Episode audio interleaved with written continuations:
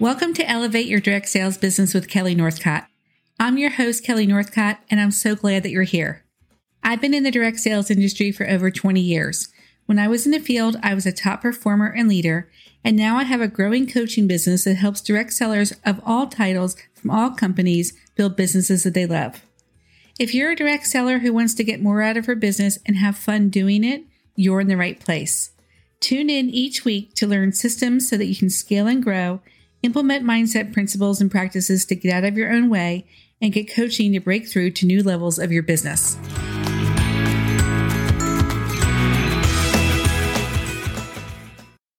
Welcome back. In my previous podcast episode, I talked about why I don't like SMART goals for direct sellers. And I gave you an overview of the goal achieving system that I created for direct sellers, and I call it Drive Goals. As I was thinking about what I should talk about in the next episode, I realized that I jumped the gun a little bit when I started talking about goal setting, and I didn't want you to get the impression that goal setting is a one step process, because it's not. In fact, setting a goal is actually the second step of the system that I teach. So, in this episode, I'll explain the three part system that I teach so that you can achieve your goals. The first step is to create a vision for what you want. And when I teach this to direct sellers, I like to have them create a vision board. Because vision boards are so visual and podcasts are auditory, I'm not going to get into all the ins and outs of a vision board on this episode. But I will explain some of the elements that you should have in your vision board, why they're so much more than a fun art project, and how to use them. Our brains think in images. When you dream, you dream in images. When you read, images come to your mind. I live in Southern California and I live really close to Disneyland. And in the evening around 9:30, we can hear the fireworks. And when I hear them, I picture them. Disneyland was built on an orange grove in Anaheim, and when they built it, they didn't build it with the same vision they built Disney World with. So Disneyland is squishier than Disney World, and there's not as much space in Disneyland for backstage areas as there is in Disney World. So when they're putting things together, sometimes they have to put them together off site. When they're putting together a new parade, they use a neighborhood that's near us so they can practice the parade because the street that they practice it on is about as long and wide as Main Street is in Disneyland. So we like to go down and watch the process. They like to make it as real as possible, so they even bring in things like popcorn carts to the neighborhood so they can get the timing down of everything from the parade performers to the vendors before the parade. Disney is known for its floats, and one of the floats that they brought in for the practice parade was a giant elephant who was dressed up for a fancy tea or for opening day at the races. It was wearing a hat that was tilted off to the side and was covering one ear, and it had lots of pink and red feathers and flowers in it. And then they had tap dancers in a circle surrounding the elephant float. And while they were dancing, there wasn't any music. All you could hear were the rhythms and the beats from their shoes. And it was pretty amazing because they all stayed in step, even though some of them were facing backward as they walked the parade route. So, can you picture all that? Can you see the float and the dancers? Now, this story is totally made up. I do live close to Disneyland, but I don't know where they practice the parades. I told you this story because I want you to see how your brain can conjure up images to support your thoughts. Maybe you pictured a quiet neighborhood street with single family houses that were built in the 50s. Or maybe you pictured a neighborhood street with townhouses and stores, or houses with stucco and clay roof tiles. You might have smelled the popcorn and pictured people lining the streets with kids sitting on the curb waiting for the parade to start. You probably pictured the elephant float and added the elements I mentioned to your image, like the hat that was tilted to the side with the feathers and the flowers in it, and the dancers surrounding the float. You might have heard music, but then when I mentioned that dancers didn't have music, you switched to just the sounds of their tap shoes. And if you didn't do that while I told the story, you probably did it while I explained the point of the exercise. Your vision is so important because your success starts and stops with your vision. You won't go beyond your vision. If you have a small vision for your success and progress, that's all you'll get. If you have an endless vision, your success is limitless. Your goal is just part of your vision, it's just a milestone. If you stand on the beach and look out to the horizon, you'll see what looks like the edge of the earth. But if you get into a boat and you row out to the horizon, the horizon continues on and you'll never get to the edge of it. You can set a goal to get to the first point on the horizon that you saw from the beach. And then when you get to that point, you'll see a new horizon. You'll see an expanded vision. And this new vision might have islands on it that you couldn't see before. Success in your business means progress, and that means your vision should be constantly expanding and evolving. If you stand in a forest, your vision is limited. That's where they get the saying, you can't see the forest through the trees. When the trees are right in front of you, you don't have any idea of how big the forest is. Your vision allows you to see the big picture, and your goal helps you break your vision down into manageable pieces.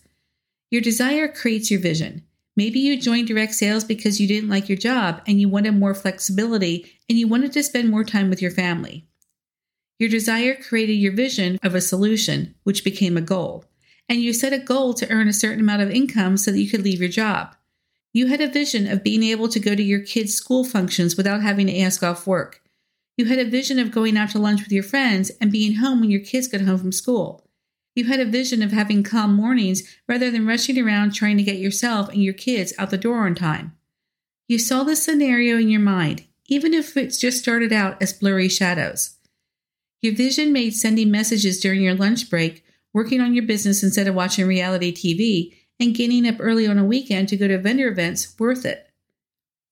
When you left your job, you reached your goal and saw a new horizon and expanded your vision. Maybe your new vision includes helping other women do the same thing that you just did. Or maybe your new vision includes retiring your husband or being able to give him the freedom to pursue something else that means a pay cut for him, but he really wants to do it. Or maybe it includes taking care of your aging parents or moving to a bigger home. People often make two mistakes when they're creating a vision, or some call creating a vision vision casting. The first is that they confuse their vision with a goal. Your goal isn't your vision. Your goal is a milestone along the way, and we'll talk more specifically about goals in a second.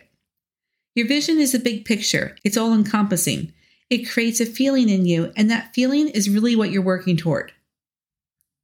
And when you think about your vision and when you look at your vision board, you should be stirring up that feeling. The goal is to start feeling the way you're going to feel when your vision becomes a reality. And the faster you can do that, the faster your vision will become a reality. Your vision is much more than just a goal. If your vision is to leave your job, it's much more than just leaving your job. It's much more than just replacing your income. It's about the feelings of accomplishment, the feelings of pride and self sufficiency. It's about serving your family and having the life that you desire. The vision was created from the desire of what you want. And that desire was created by God, or if you prefer, the universe and God doesn't let you desire things that He can't give you. Your goal is a stepping stone, and when you reach the goal, it's done. You move on, but your vision is never done. You'll never get to the end of it unless you block your own vision. If you get into a boat on the coast of California and you sail into the Pacific Ocean, the horizon is constantly changing. You're not going to reach a wall or an edge.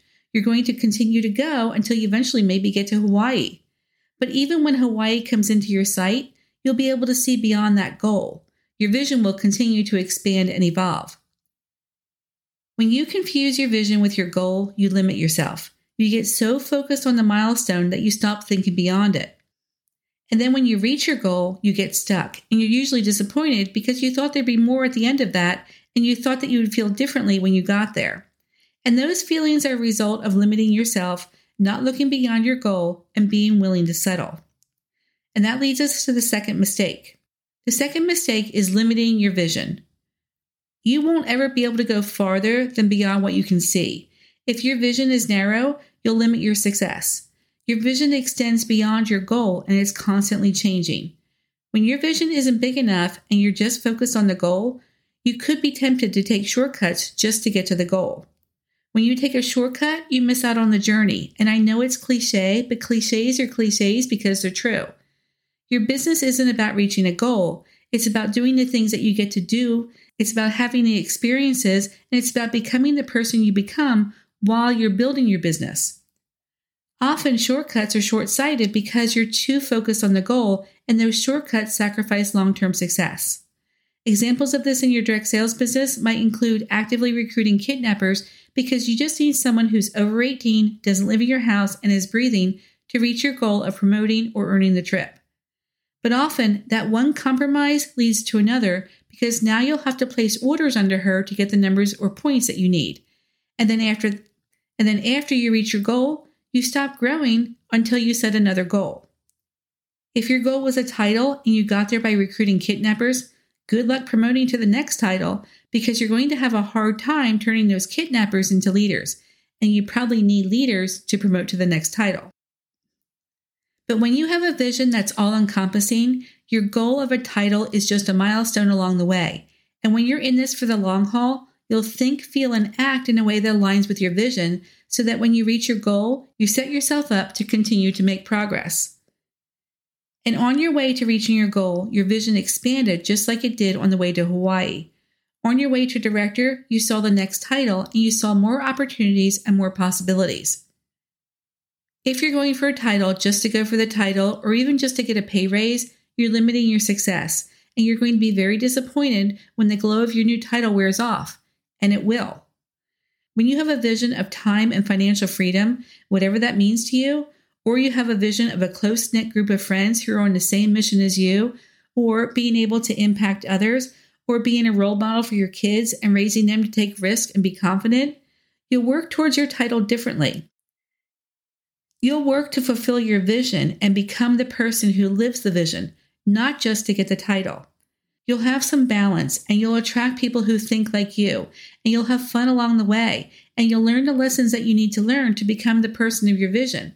And as you get closer to your goal, you'll expand your vision to the next title or to the next goal. And your initial goal will be a launching place to the next goal and not a destination. So the first step is to create a vision. Create a vision of what you want. Look ahead as far as you can see right now. Don't put a deadline on it. If you want to get to the top of your company and you want a house on each coast of the country, then put that on your vision board. And then think about why you want those things. How will those things make you feel when you have them? What will you be able to do because of them? What are the ripple effects of going towards your vision and having it become a reality? And visit your vision often.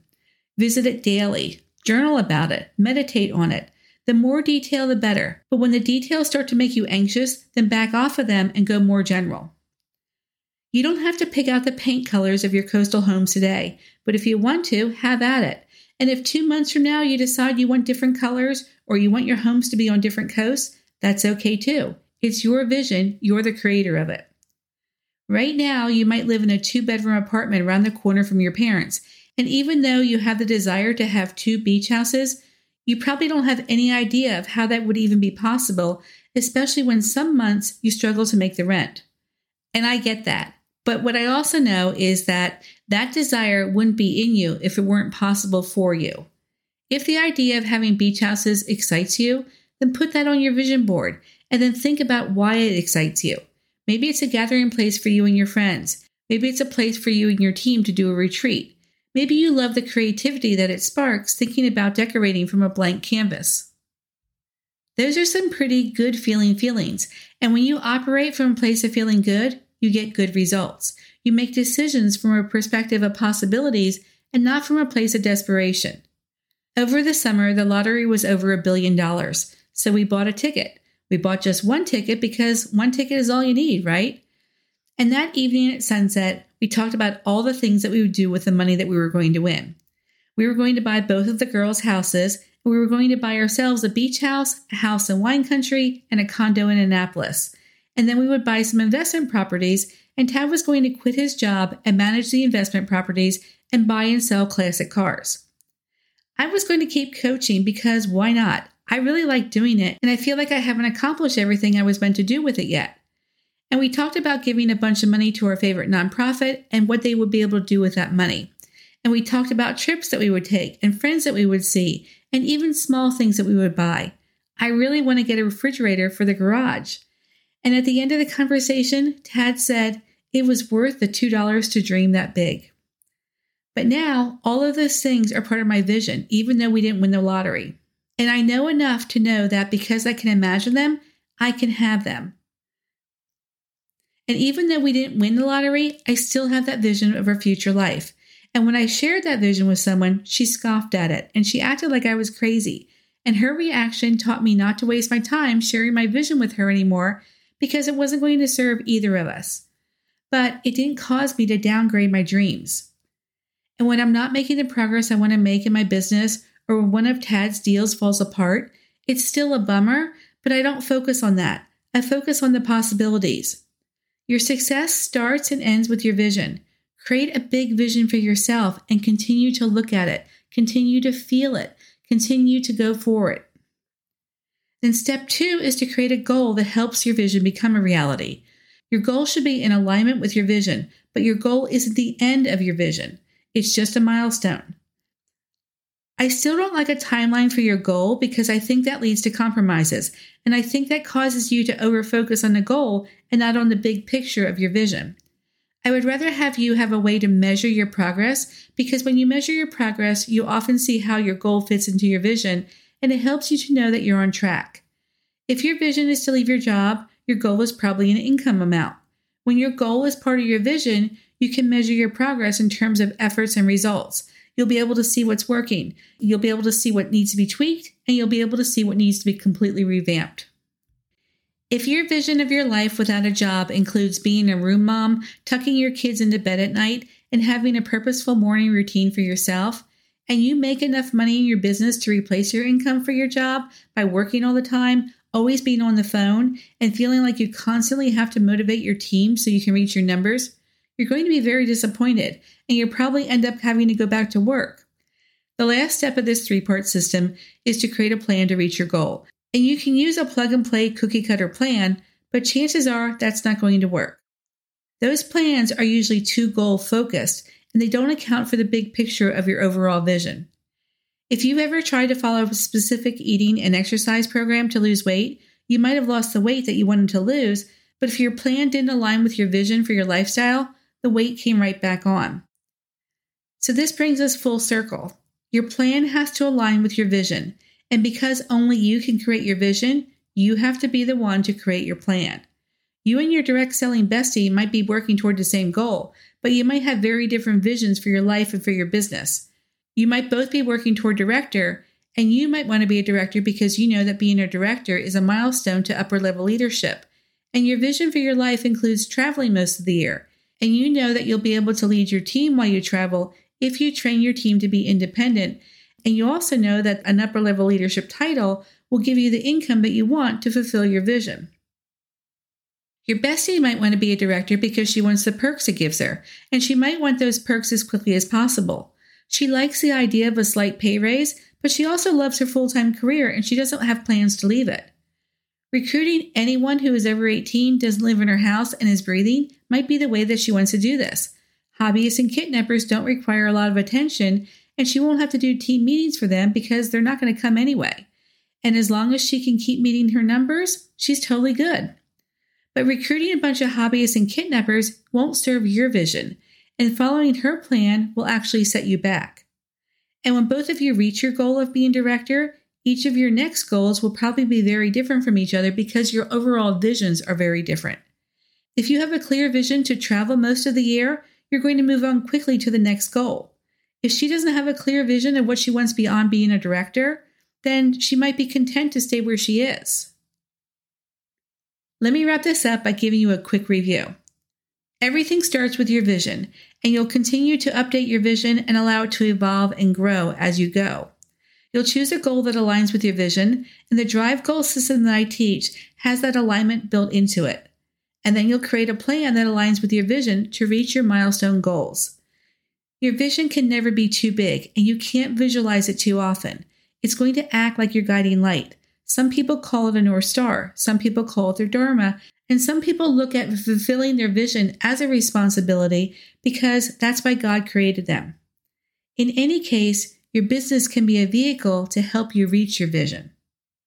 So, as you can see, a vision board is much more than an art project. So, go ahead and start thinking about what you want to put on your vision board. Don't put a timeline on it. And when you choose the things that you want to put on your vision board, really focus in on the feeling that they give you. You should feel good. You should feel inspired. You should feel ready to continue to grow and continue to set new milestone goals and keep working toward them. And if you have any questions about this or if you need any help with this, send me a DM or ask in the Facebook group. Thank you for tuning in. And be sure to subscribe so that you don't miss anything. And if you haven't already, leave a five star review and tell your friends about the podcast. If you have any questions about anything you heard on this episode, or if you have a topic you want me to talk about, send me a DM. I'm at Kelly D. Northcutt on Instagram, and I love to hear from you and celebrate your success.